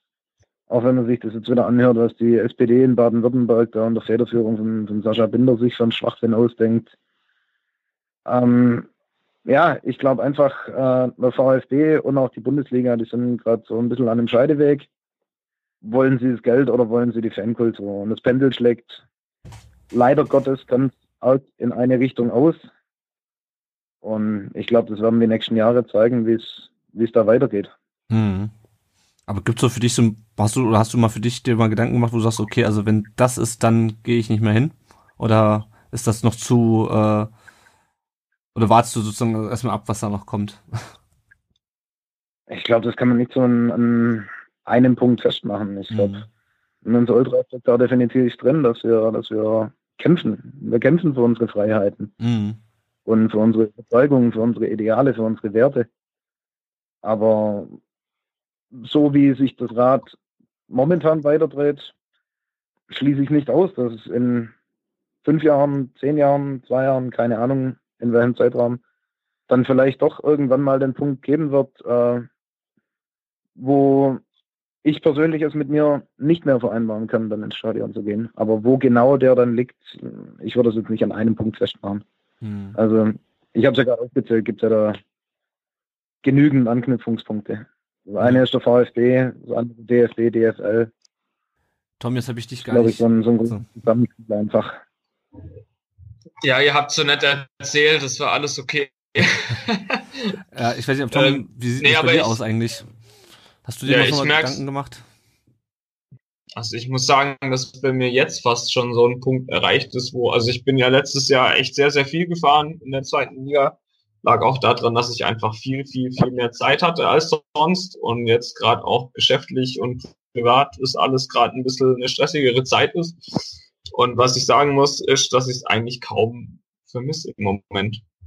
Das ist echt total schade. Also ich vermisse es mit den Leuten dann ins Stadion zu gehen, also mit euch quasi. Mhm. Und ähm, das war's dann aber schon. Also äh, ich fand zum Beispiel Frankfurt dann ganz cool. Das war, glaube ich, mein erstes Spiel diese Saison. Hat Spaß gemacht, mal von dem Ergebnis äh, abgesehen. Ja, aber ich bin irgendwie, das ist mir irgendwie gerade alles zu schon zu viel. Also die Geschichte, die da dann läuft, ich kann mich mit Reschke überhaupt nicht identifizieren. Ähm, ich war der Ausgliederung gegenüber, naja, nicht offen, aber naja, ich dachte immer, ja, hey, VfB, wenn du das irgendwie vernünftig rüberbringst, dann können wir zumindest mal drüber reden. Das ist aber ja eigentlich nicht passiert. Was mich ja dann zum Schluss auch eher als ja, kritisch werden hat lassen. Also ich habe dann ja auch zum Schluss dagegen gestimmt. Für den Verein oder sagen wir mal für den Club ist wahrscheinlich die Ausgliederung an sich gut, wenn man jetzt mal auf ähm, komplett auf, de, auf die Kommerzgeschichte setzt, sage ich mal. Aber irgendwie gibt's mir gerade gar nichts mehr. Also das ist so sehr traurig eigentlich. Also ich, äh, ja, ich gucke mhm. die Spiele noch gern an, teilweise jetzt halt von der Couch. Aber ich bin mal gespannt, ob das Feuer und die Lust am Stadion irgendwie wieder zurückkommt oder ob das jetzt so bleibt und ich dann halt hin und wieder mal nach Stuttgart fahre und mir dein Spiel angucke und dann soll es das gewesen sein. Mhm. Was eigentlich relativ schade wäre. Ja. Aber ja, das ist, äh, das, das ist aber so Teil, das hat äh, Markus ja schon eigentlich ja, in Anführungsstrichen ganz schön gesagt, dass es ja nicht nur an ein Punkt ist, sondern du kriegst ja irgendwie immer noch einen drauf und noch einen drauf. Und ich bin jetzt nicht unbedingt dafür bekannt, jetzt der, der harte, extrem ultra, was weiß ich was und total gegen Kommerz zu sein, aber irgendwo ist so generell im Fußball gerade ein Punkt erreicht, wo ich mir denke, eigentlich ist es fast besser, zum nächsten Dorfverein zu gehen, da Jugendtrainer zu werden, haben, glaube ich, alle mehr davon. Aber das ist, äh, ja. hm. Ja. Ich, ja, ich finde es ich find's gerade einfach sehr krass, was so, das sind Summen irgendwie, aber da können wir noch mal einen Abend füllen über, über die Geschichte. Ja. Ich meine, da kommen wir auch später noch zu, wenn wir uns über den, den sonstigen Themen widmen, ähm, um die es so geht. Jetzt ähm, nochmal zurück zum Sportlichen, Fazit auf die letzten beiden Spiele. Also wir hatten es, glaube ich, schon angesprochen, Zieler finde ich sehr, sehr stark. Ähm, Langrek spielt ja mittlerweile in Spanien, bei Levante ist dort, glaube ich, auch nur dritter Torwart. Ähm, also ich denke mal, ähm, im Nachhinein vom Sportlichen her gesehen haben wir mit Zieler auf jeden Fall äh, die richtige Entscheidung getroffen. Ich hätte mir halt vom Langerack gewünscht, dass er sich vielleicht noch äh, auf die Bank gesetzt hätte und dann halt den, den, den Druck auf den Zieler noch ein bisschen hochgehalten hätte. Ähm, aber im Endeffekt, äh, ja, ich, also wie gesagt, ich glaube nicht, dass der Alexander Meyer mal äh, zum Einsatz kommt, ist der Zieler verletzt sich und selbst dann ist mir ein bisschen bang, ehrlich gesagt, äh, weil das ist halt doch ein Spieler, der bisher äh, Regionalliga gespielt hat. Ähm, ja, also wie, wie seht ihr Ziele? Hatten wir, glaube ich, schon auch schon drüber kurz gesprochen. Ja, vorher schon gesagt, ich finde ihn extrem gut und bin froh, dass er da ist. Ja, um, also geht mir, geht mir auch gleich. Also sage ich vor allem für die, für die Summen, die da kursieren, wenn du da so einen Torhüter bekommen kannst. Muss man machen. Ja. Ja, ansonsten ist jetzt ähm, ungefähr die Hälfte der Hinrunde rum.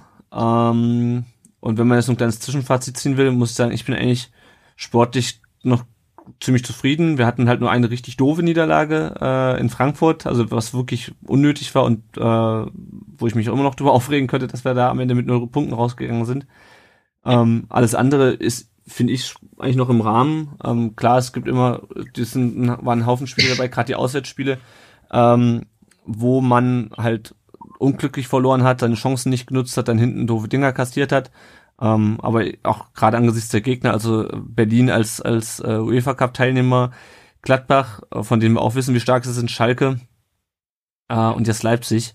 Äh, bis auf das Frankfurt-Spiel fand ich eigentlich auch, dass die Auswärtsspiele jetzt, das war keine Katastrophe, da verloren haben.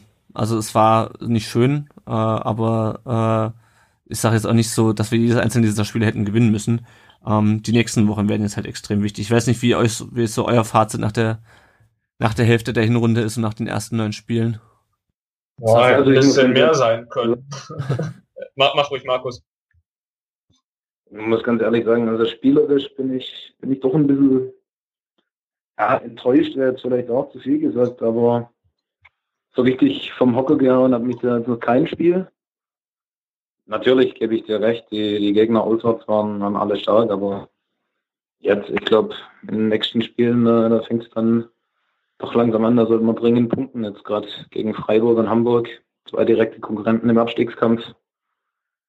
Das werden ganz, ganz wichtige Spiele und da sollten wir nicht noch mehr Punkte liegen lassen. Mhm. Ja, sehe ich, sehe ich ähnlich. Ich, ich finde es nicht komplett furchtbar und was ich eigentlich ganz gut finde, ist, dass wir, dass wir eigentlich schon versuchen, eher aus einer Defensive rauszuspielen. Ich glaube, das ist schon irgendwie der richtige Weg. Also ja, Zorniger ist das andere Extrem, aber ich, ich weiß nicht, ich habe irgendwie schon den Eindruck, dass, dass, dass äh, wir das nicht falsch machen. Aber wir müssen auf jeden Fall durchschlagskräftiger vorne werden. Wir, wir schießen einfach viel, viel, viel zu wenig Tore. Das ist irgendwie, also wenn, wenn Wolf das noch hinbekommt, dass man dann doch noch einen Tacken offensiver dann wird oder, oder irgendwie, weiß ich nicht, die, die Chancen besser nutzt, wie auch immer, keine Ahnung. Ähm, aber so von der Ausrichtung finde ich es eigentlich gar nicht schlecht, dass man das eher in Anführungsstrichen defensiver probiert. Und mhm. dann, ich, ich glaube, die Punkte kommen. Und ja, Freiburg und Hamburg ist eigentlich, ja, Crunch-Time. Da müssen eigentlich, ja, idealerweise sechs Punkte her. Also. Mhm. Ja. Also ist zumindest keine, zumindest keine Niederlagen. Also das wäre, wenn, wenn du beide Spiele verlierst, ist halt wieder der Teufel los. Ja.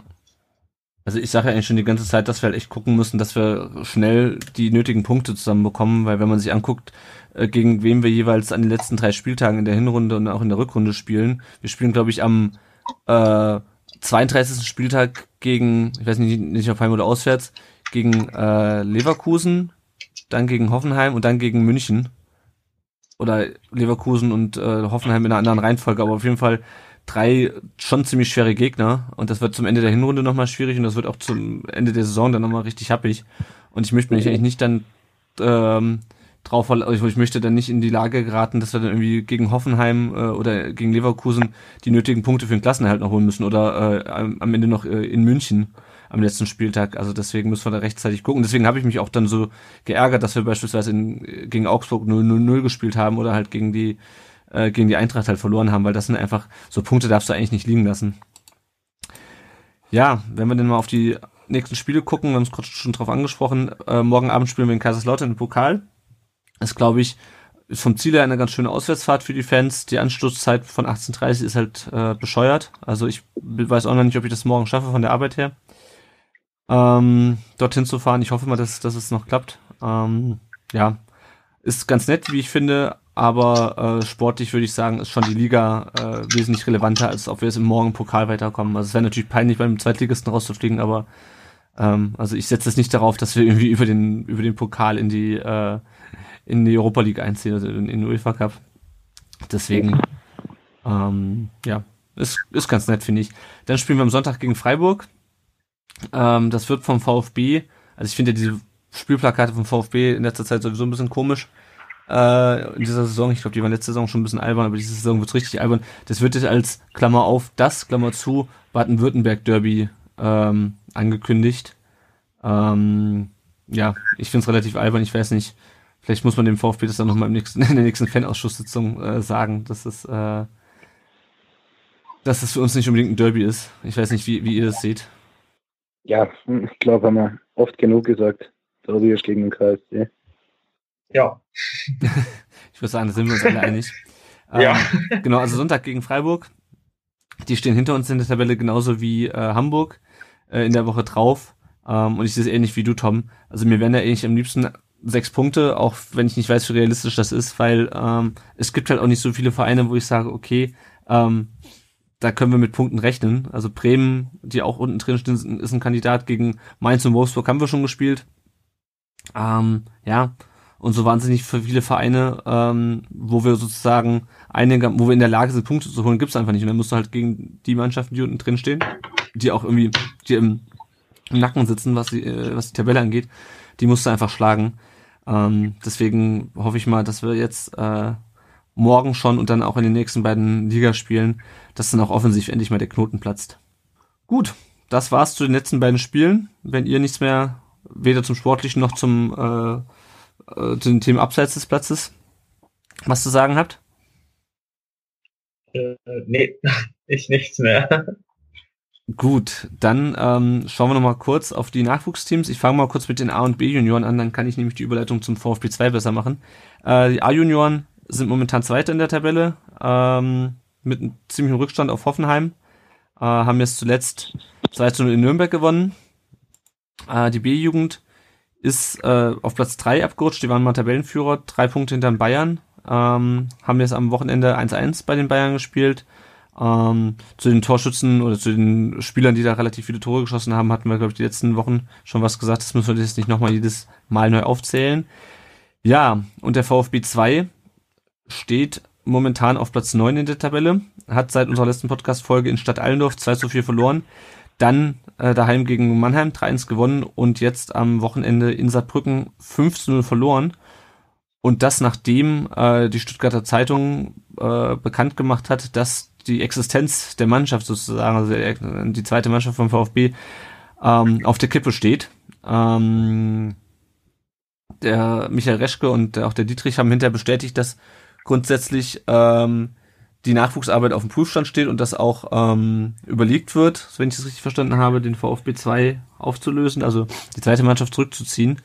Ähm, ja, wie, wie seht ihr das? Ähm, ist das sinnvoll? Ähm, es wird dann auch gesagt, ja, eine zweite Mannschaft in der Regionalliga, da ist der Sprung natürlich zur Bundesliga relativ groß.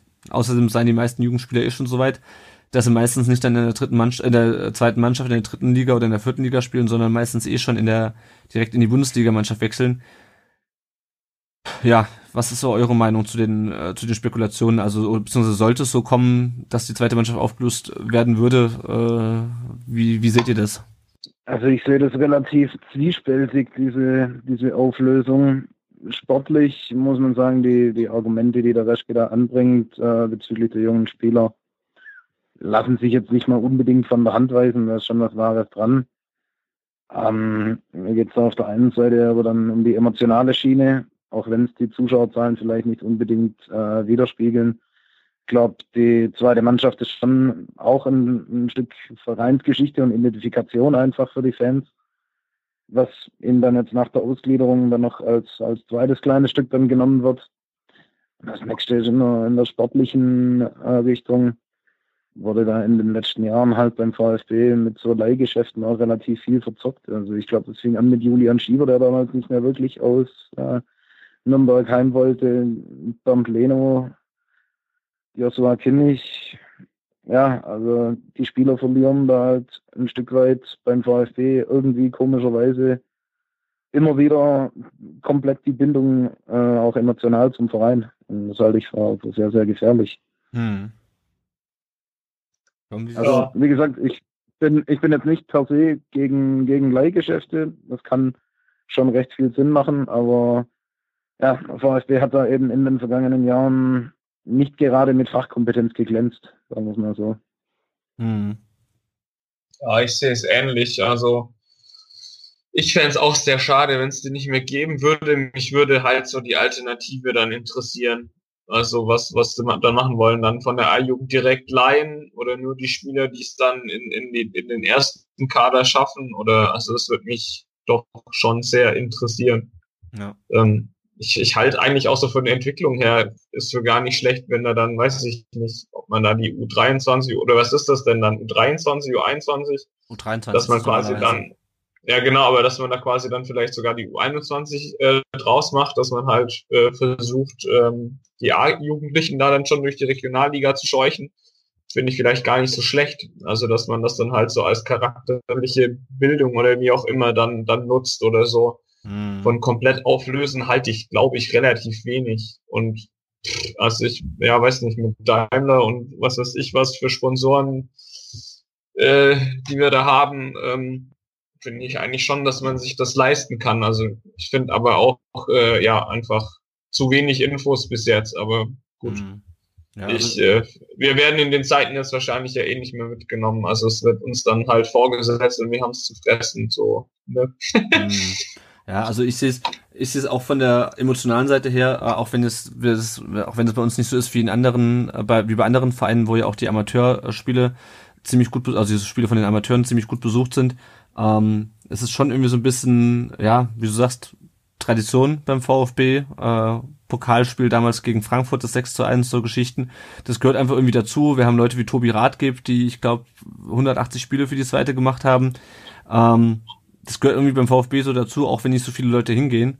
Ähm, für uns war es immer mal ganz nett, also ich wohne ja hier in, in Darmstadt, äh, wenn die dann mal gegen hessische Mannschaften in der dritten Liga gespielt haben. Ich war mal, war mal in Wiesbaden bei der zweiten oder ich glaube, Leute bei uns aus dem Fanclub waren auch mal in, äh, in Bornheim bei der zweiten. Ähm, und ich sehe auch das Problem mit den Leihgeschäften, ehrlich, weil äh, klar kannst du die verleihen und kannst sagen, okay, es gibt auf keinen Fall eine Kaufoption. Ähm, aber wir haben ja schon gesehen, wie das teilweise lief, dass dann Spieler sich bei den, ihren Leihvereinen ziemlich wohlgefühlt haben äh, und dann, dann nicht, so, nicht mehr so wirklich weg wollten. Äh, man die dann zurückbeordert hat und die dann aber trotzdem äh, dann irgendwann doch zu ihrem Leihverein zurückgekehrt sind, wie das beispielsweise jetzt nicht ganz auf dem Level, aber mit dem äh, Kramer bei Gladbach, der ja in Leverkusen ausgeliehen war, äh, dann erstmal da geblieben ist und der spielt ja doch wieder in Gladbach. Ähm, also da sehe ich auch einfach das Problem, dass die sich ja noch nicht mehr mit dem Verein, in Anführungsstrichen, also mit der Mannschaft, äh, wo sie eigentlich unter Vertrag stehen, so richtig, so richtig identifizieren. Ähm, ja, also ich sehe es, ich sehe es problematisch. Äh, wie gesagt, Wolfgang Dietrich will sich da im Januar, äh, da wollen sie ihr, ihr Nachwuchskonzept vorstellen. Ähm, ja, wir dürfen gespannt sein. Dann ähm, so ein großes Thema, oder im Grunde sind es zwei Themen, ähm, die auch noch so ein bisschen die Ausgliederung betreffen. Äh, zum einen hat Wolfgang Dietrich Anfang des Monats äh, gesagt, dass er äh, als Investoren auch Fonds nicht mehr ausschließt, ähm, was sagen wir, bei Fans, zumindest so wie ich es mitbekommen habe, ähm, in so den Gesprächen, die ich geführt habe, auch so im Internet, vor allem bei Twitter, zum relativ großen Aufruhr geführt hat was aber zumindestens in den Medien überhaupt keinen Anklang gefunden hat, wenn man sich nicht mehr zurückerinnert. Und ich habe das ja auch noch in einem längeren Text auf dem Blog zusammengefasst. Wenn man sich mal zurückerinnert an dieses Video vor der Ausgliederung, wo dann ähm, ja, da wurden ja ständig irgendwelche Sachen hin und her gezogen, wie bei so einem, wie bei so einem Erklärvideo. Und da wurde dann äh, der Umriss von Baden-Württemberg hochgezogen mit lauter kleinen äh, rauchenden Schornsteinen drinne und wurde dann gesagt, äh, ja, starke regionale Partner sind unser Heimvorteil, den wollen wir nutzen. Und ähm, das ist natürlich ist nicht so, dass die damals gesagt haben, wir wollen nur regionale Partner, aber es ist halt schon was, mit dem man Werbung gemacht hat für die Ausgliederung, genauso wie man ja damals auch mit Jan Schindelmeiser und dessen Kompetenz äh, sozusagen die Ausgliederung durchgekriegt hat. Ähm, und ich habe es auch schon im Blog geschrieben, das reiht sich halt für mich ein in so eine äh, Serie von Verhaltensweisen, und du hast es ja auch schon angesprochen, Markus, ähm, wie sich der Verein verhalten hat, vor und ich finde auch nach der Ausgliederung. Ähm, das führt auch bei mir so ein bisschen zu einer Entfremdung, ähm, zumindest von den handelnden Personen. Also ich kann wieder mit Dietrich und noch mit Reschke momentan wahnsinnig viel anfangen, gerade weil sie sich halt auch so ähm, verhalten. Ich habe es im Blog genannt, äh, es hat halt alles ein Geschmäckle. Es ist nicht wirklich verboten, es ist nicht illegal, aber es ist halt alles, es hat halt ein Geschmäckle. Äh, wenn man halt vorher mit lokalen Firmen wirbt und dann äh, Fonds nicht mehr ausschließt und explizit sagt Dietrich ja auch, ähm, dass die Regionalität äh, keine, keine Notwendigkeit ist ähm, und eher zweitrangig sei. Ja, was sind denn so eure Gedanken zu, der, zu dem Thema mit den Fonds? Ich glaube, das hast du gerade schon, schon ziemlich gut zusammengefasst. Ich glaube, das zeigt einfach mal wieder ganz klar, mit welchen, mit welchen mit Kommunikation da Wolfgang Dietrich arbeitet. Da ist ein Stück Populismus dabei, so weites Stück Unehrlichkeit, was er aber dann wieder so geschickt anstellt, äh, dass er sich einfach so ausdrückt, dass ihm, dass ihm jetzt wirklich so der große Strick daraus gedreht werden kann und nachher windet er sich dann halt irgendwie raus. Also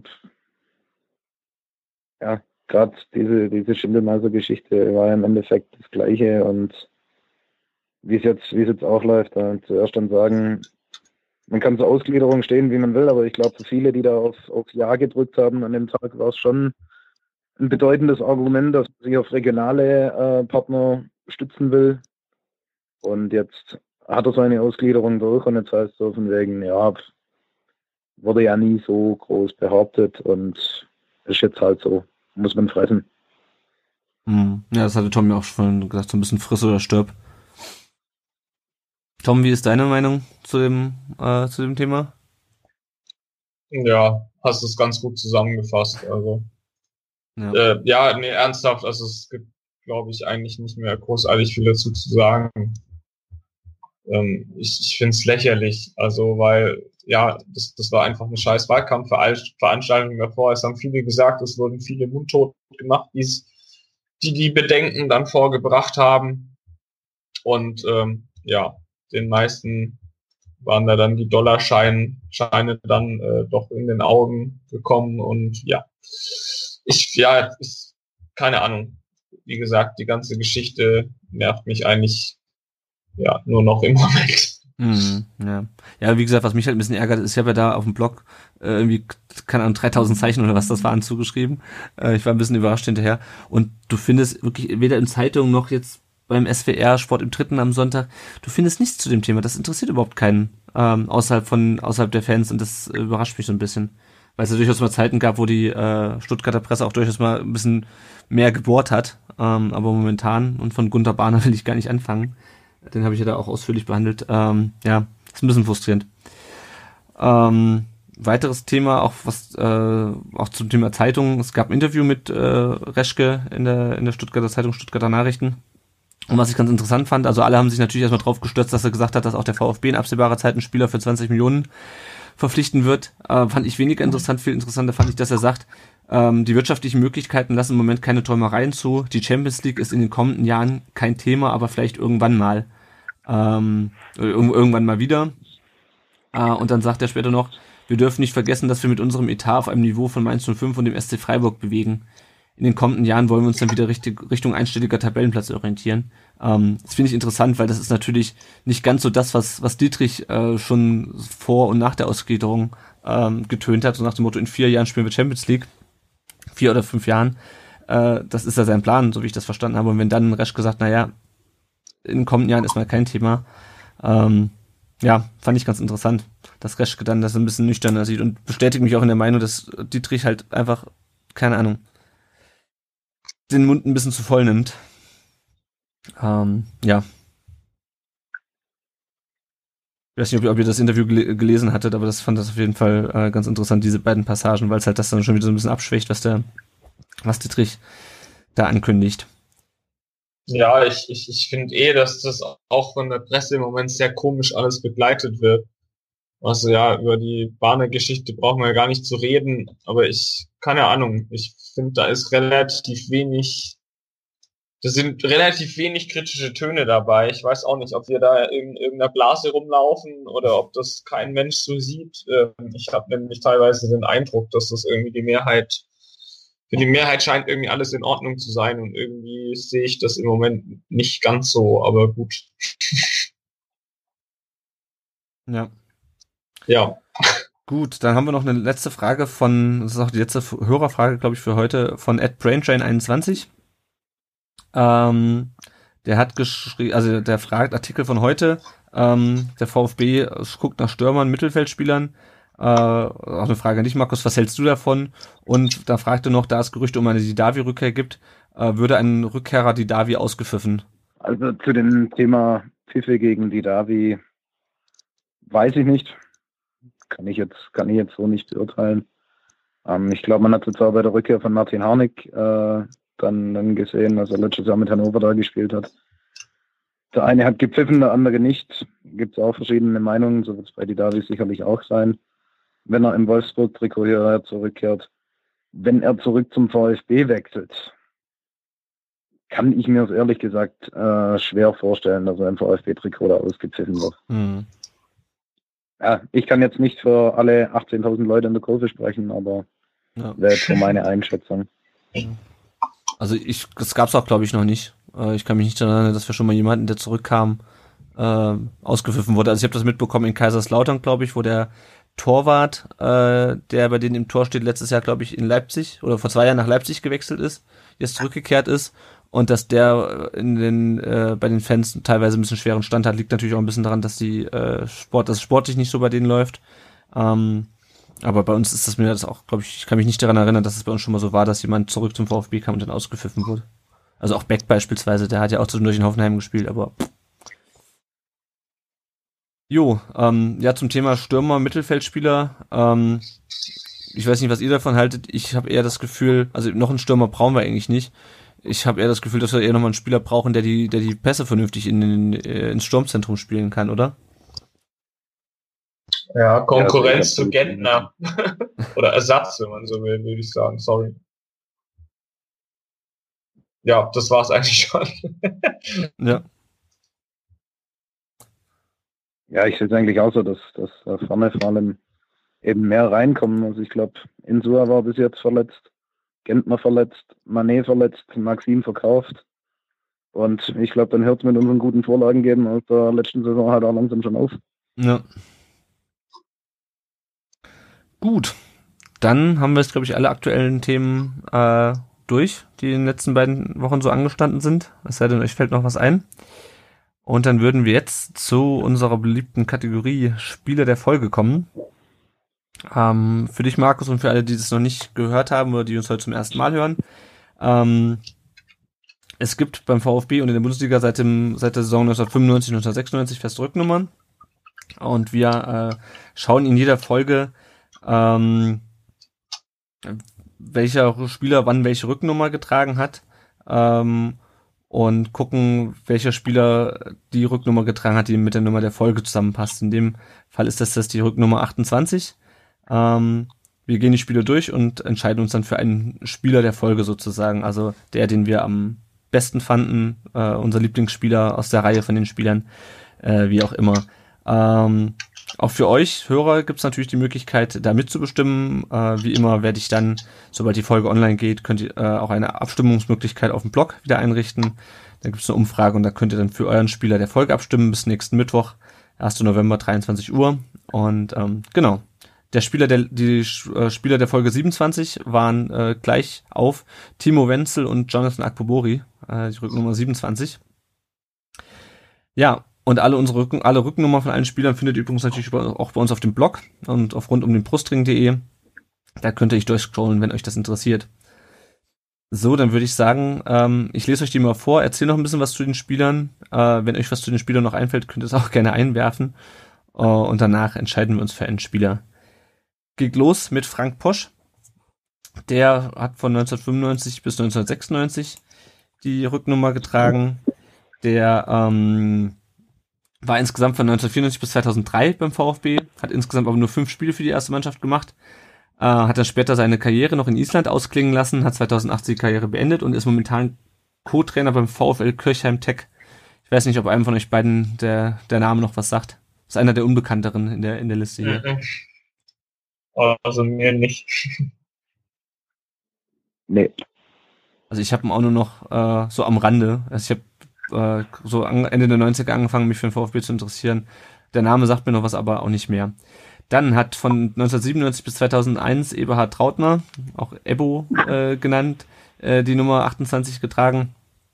Den hatten wir auch in Folge 27 schon, ähm, haben wir auch schon drüber gesprochen.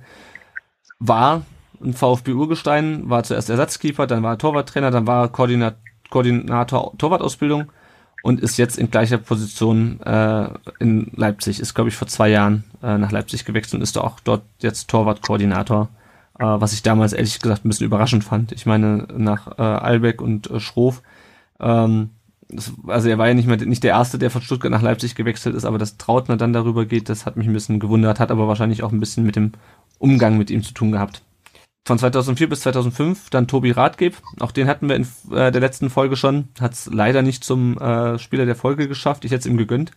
Ähm, ja, hat äh, viele, viele Spiele ähm, für die zweite Mannschaft gemacht. War zwischendurch mal in Rostock. Ähm, ja, braucht man, glaube ich, nicht mehr, nicht mehr viel zu sagen. Haben wir letzte Folge schon ausführlich drüber gesprochen. Dann hat von 2006 bis 2010 ein gewisser Sammy Kidira die Rücknummer 28 getragen. Der hat 2007 gegen Cottbus äh, das Tor zum 2 zu 1 äh, und zur Meisterschaft damit geköpft, ist, äh, hat eine Reihe von Titeln gewonnen, Weltmeister, Champions League-Sieger, war insgesamt von 1995 bis 2010 äh, beim VfB, also hat auch die Jugendmannschaften durchlaufen, war dann fünf Jahre bei Real Madrid, äh, ist seit 2015 in Turin und hat jetzt äh, die Tage ein Hattrick geschossen, äh, wenn ich das richtig mitbekommen habe. Dann mhm. hat von 2011 bis 2012 Thomas Scheinal die äh, Nummer 28 getragen. Der spielte 2011 bis 2013 beim VfB insgesamt. War vorher in Dortmund äh, und auch in Lautern und in Karlsruhe. Hat äh, insgesamt in 58 Spielen nur vier Tore geschossen. Ähm, ging dann später nach Ingolstadt und spielt jetzt bei Ferencvaros Budapest. Dann der zweite Kidira in der Reihe, Rani Kidira, hat dann 2012 die Nummer seines größeren Bruders äh, bekommen ähm, ist wie gesagt der kleine, nicht ganz so erfolgreiche Bruder von Sammy Kedira. Konnte sich beim VfB nicht durchsetzen, ist dann nach Leipzig gewechselt, konnte sich da auch nicht durchsetzen. So richtig, äh, zumindest nicht in der Bundesliga und spielt mittlerweile in Augsburg, wo er jetzt vor ein paar Wochen fast ein Tor gegen uns geschossen hätte. Marvin Wanicek hat von 2015 bis 2016 äh, die Rücknummer getragen, hat auch ähm, nur zwei Spiele für die Profimannschaft gemacht, einmal im, im Pokal gegen Jena damals und in der Liga gegen Dortmund kam damals aus Hoffenheim und dann über Waldorf zum VfB, hat 96 Spiele für die zweite gemacht und ist jetzt vor der Saison, ähm, wie auch unser dritter Torhüter der letzten Saison, in die dritte Liga zum KSC gewechselt. Und dann haben wir noch den aktuellen Träger der Nummer 28, das ist Holger Bartstuber. Über den brauchen wir, glaube ich, nicht viel zu erzählen. Äh, was der gemacht hat und äh, dessen Geschichte kennt, glaube ich, jeder. Ja, ich bin mir schon ziemlich sicher, wie die Abstimmung auf dem Blog ausgeht. Äh, was ist, wer ist denn euer Lieblingsspieler mit der Rückennummer 28? Wer fängt an? Dann fange ich an. Äh, ja, kann nur Sami Kedira sein. Aus der, aus der Liste gibt es meiner Meinung nach keinen anderen. Ich meine, absolute Vereinslegende. 2007 hat, glaube ich, jeder von uns miterlebt. Ja, gut, der Junge weiß auch, wo er herkommt, ist öfters mal noch da.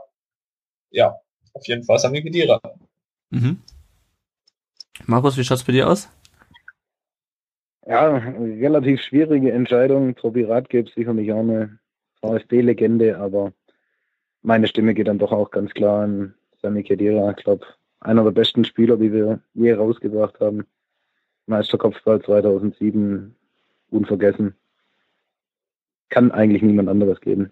Ja, ja, sehe ich ähnlich. Also da muss ich äh, alle anderen enttäuschen. Äh, auch wie gesagt, hätte es natürlich mal verdient, auch wenn er nie viele Spiele für die erste Mannschaft gemacht hat. Ähm, ja, und was, was ich bei Dira auch noch beruhigend finde, ist, dass er noch nicht zu einem Konkurrent in der Bundesliga gewechselt ist. Ähm, dass sowas irgendwann mal passiert, äh, Gomez, äh, ist natürlich klar, also dass sowas passieren kann, aber ich bin momentan ganz froh, dass er sich noch weit ab von der Bundesliga oder fernab von der Bundesliga aufhält und man, nicht, man ihn nicht irgendwie in dem Spiel ähm, als gegnerischen Spieler ähm, auspfeifen muss oder er nicht gegen uns Tore schießen kann. Ich hoffe, das bleibt noch eine Weile so. Vielleicht kehrt er ja irgendwann mal zum VfB zurück. Wer weiß. Als würde Kedira in Stuttgart ausgepfiffen werden. Doch, du, da wurden schon ganz andere ausgepfiffen, als sie dann zum, ah, zum Gegner gewechselt sind. Was heißt ausgepfiffen, ja, aber zumindest anyway. es ist halt ein, es ist halt ein Spieler von einer anderen Mannschaft. Also ich weiß, was du meinst. ich würde keinem Spieler einer anderen Mannschaft äh, zum seinem Tor applaudieren, wenn er das gegen VfB Ja, schießt. ja, nee. Das stimmt natürlich. Gut, dann kommen wir jetzt äh, zum Ende, würde ich sagen. Ähm, ja, wer möchte, kann uns sehr, sehr gerne auf Patreon mit einem kleinen monatlichen Betrag finanziell unterstützen. Ähm, für den Podcast und die ähm, Homepage haben wir laufende Kosten. Außerdem brauchen wir hin und wieder neues Equipment und äh, dafür wäre es ganz nett, wenn ihr uns Geld spenden würdet. Ähm, das Ganze, dafür gibt es auch Belohnungen. Ähm, einfach mal bei patreon.com slash rudb vorbeischauen. Ähm, aber auch kleinere Spenden auf PayPal sind möglich. Und äh, an dieser Stelle natürlich dann auch noch vielen Dank an unsere Unterstützer Matthias und Ron auf dem sogenannten Timo Hildebrand Level. Die unterstützen uns mit fünf Euro im Monat. Dann das Neueste von unserem Rund um den Brustring äh, Tippspiel. Momentan ähm, teilen sich die Prinzessin und Toroditz 12 den dritten und vierten Platz. Also beziehungsweise teilen sich den dritten Platz mit äh, 110 Punkten. Auf Platz zwei ist Ab ans Kreuz mit 112 Punkten und ähm, auf Platz eins ist im Moment äh, CC97 ebenfalls mit 112 Punkten. Ähm, ja. Markus, tippt ihr da als Gruppe oder? nee, das scheint irgendwie ko kollektiv neu, ganz gut zu sein. also das hat mit uns, glaube ich, eher relativ wenig zu tun. Ja, ja. Ich Wahrscheinlich, denke, aber man, man könnte es man meinen, ihr seid als Gruppe einfach gut. nee, ich glaube, da haben wir auch schon in den letzten Spielen immer darauf hingewiesen, dass es wahrscheinlich nicht äh, das CC ist, äh, was da tippt, sondern äh, das, was sich wahrscheinlich einfach jemand, äh, der euch gut findet, ähm, sich sozusagen den Namen in diesem Tippspiel zu eigen gemacht hat. Gehe ich auch schwer davon aus, ja. ja. Gut, ähm, ja, der Thomas hat gerade schon angesprochen, wir freuen uns natürlich über finanzielle Unterstützung, da helfen uns auch schon kleine Beträge. Worüber wir uns natürlich auch freuen, ist, wenn ihr uns äh, unseren Podcast bei äh, Apple Podcast, was früher iTunes hieß, äh, bewertet. Das hilft uns, dass andere Leute uns besser finden. Ähm, und äh, ihr könnt uns natürlich auch sonst weiterempfehlen bei euren Freunden, äh, Leuten in der Kurve, im, im Blog. Erzählt, erklärt ihnen einfach, was ein Podcast ist. Ähm, da freuen wir uns auf jeden Fall, wenn ihr uns weiterempfehlt. So, dieses Mal haben wir leider keine äh, neuen Podcast-Rezensionen. Ähm, wie gesagt, wir freuen uns, wenn ihr uns da mit fünf Sternen bewertet und uns was Nettes schreibt. Wir lesen das dann auch jedes Mal entsprechend vor. Wenn ihr wollt, äh, könnt ihr uns auch Sprachnachrichten per WhatsApp oder per Telegram schicken. Da haben wir eine Nummer für eingerichtet. Ihr könnt ihr uns schicken. Wir würden die dann hier, wenn ihr das wollt, im Podcast einspielen. Dann könntet ihr also auch mit Teil des Podcasts werden ähm, könnt Fragen schicken, könnt eure Meinung zur letzten Folge schicken, könnt Anregungen schicken, über die wir diskutieren sollen oder einfach mal, wenn ihr uns was erzählen wollt, ihr euch Gedanken gemacht habt über das letzte VfB-Spiel oder warum wir so wenig Tore schießen, ähm, schmeißt einfach einen der beiden Messenger an. Äh, Telegram ist ein äh, Messenger mit etwas mehr Datenschutz als WhatsApp ähm, und schickt uns eine Sprachnachricht an die äh, 0157 511 08680. Die Nummer werde ich auch nochmal in den Show Notes reinschreiben. Ähm, es hat ein bisschen was, was von Telefonwerbung, ne? Ruft uns an. Ähm, genau. Da würden wir uns freuen. Äh, da haben wir nämlich bisher noch keine Sprachnachricht erhalten. Äh, wenn ihr euch da sozusagen auch am Podcast beteiligt, wenn ihr das möchtet. Ansonsten findet ihr uns äh, auch weiterhin auf rundumdenbrustring.de. Ihr findet uns auf Facebook, äh, einfach bei rundumdenbrustring.de. Und auf Twitter sind wir at rundudbrustring. Genau, das war's soweit. Ähm, das Kommando Cannstatt hat auch einen, äh, einen Twitter-Account mittlerweile. Ich weiß ja, dass äh, Ultras Social Media sehr distanziert, äh, also generell, sag ich mal, sehr, eher distanziert gegenüberstehen. Äh, zum einen, was natürlich auch Datenschutz angeht. Zum anderen, was auch, glaube ich, generell, äh, ja, es gibt halt viele Leute, die posten viele Sachen sehr unbedacht auf, ähm, auf Facebook. Auf, kannst du irgendwie sagen, wie bei euch die Entscheidung dann stattgefunden hat, doch zumindest auf Twitter ähm, präsent zu sein? Ja, da ging es vor allem um um Reichweite einfach. Hm. Also wir hatten früher, früher diesen CC-Newsletter, was dann aber irgendwann auch äh, aufgrund von Spam und so weiter nicht mehr ging. Hm. Und dann uns in einer Sitzung dann dazu entschieden, dass wir einen Twitter-Account ähm, anlegen, wo wir allerdings auch nur die äh, Dinge weiterverbreiten, die auch bei uns auf der Homepage oder so sind oder auch auf cannstattergruppe.de. Also wir beteiligen uns da auf gar keinen Fall in irgendwelchen Diskussionen oder sowas. Hm. Ist wahrscheinlich auch schwierig bei einer großen um, Gruppe. Einfach, ne? Ja, also geht es im Endeffekt nur darum, dass wir einfach äh, die Leute schnellstmöglich erreichen, wenn wir irgendwas veröffentlichen wollen. Ja. Gut. Ähm, Normalerweise fragen wir die Leute, wo sie auf Twitter und Facebook zu finden sind. Das äh, entfällt dann in dem Fall. Äh, wenn euch jemand kontaktieren will, du hast das glaube ich schon gesagt, ihr habt eine äh, eine E-Mail-Adresse, wo man euch kontaktieren kann. Ähm, vielleicht kannst du die nochmal kurz sagen. Ja, das ist ganz einfach die info at cc97.de. Genau. Und da kann man dann, wenn man euch was mitteilen möchte, kann man sich auf diesem Weg wenden. Und ich denke mal, man kann euch auch äh, im Blog immer mal ansprechen. Ähm, Ihr seid ja da, also ihr seid ja nicht also, irgendwo in einem anderen Universum. Man sollte uns, glaube ich, finden. Wir sind ja relativ auffällig am Spieltag. Ja. das stimmt. Gut. Ja, dann ähm, sind wir schon fast am Ende. Ähm, die nächste Folge, denke ich mal, werden wir wieder in zwei, drei Wochen aufnehmen. Ähm, müssen wir uns nochmal einen Termin raussuchen, der Tom und ich. Dann, Markus, vielen Dank, dass du dir heute die Zeit genommen hast. Äh, wir sind, glaube ich, diesmal Dankeschön. ganz gut in den anderthalb Stunden drin geblieben. Ja, das passt schon. Ich bedanke mich auch. Dann, ähm, ja. Euch beiden noch einen schönen Abend. Schönen Abend, bis zum nächsten Mal. Dankeschön.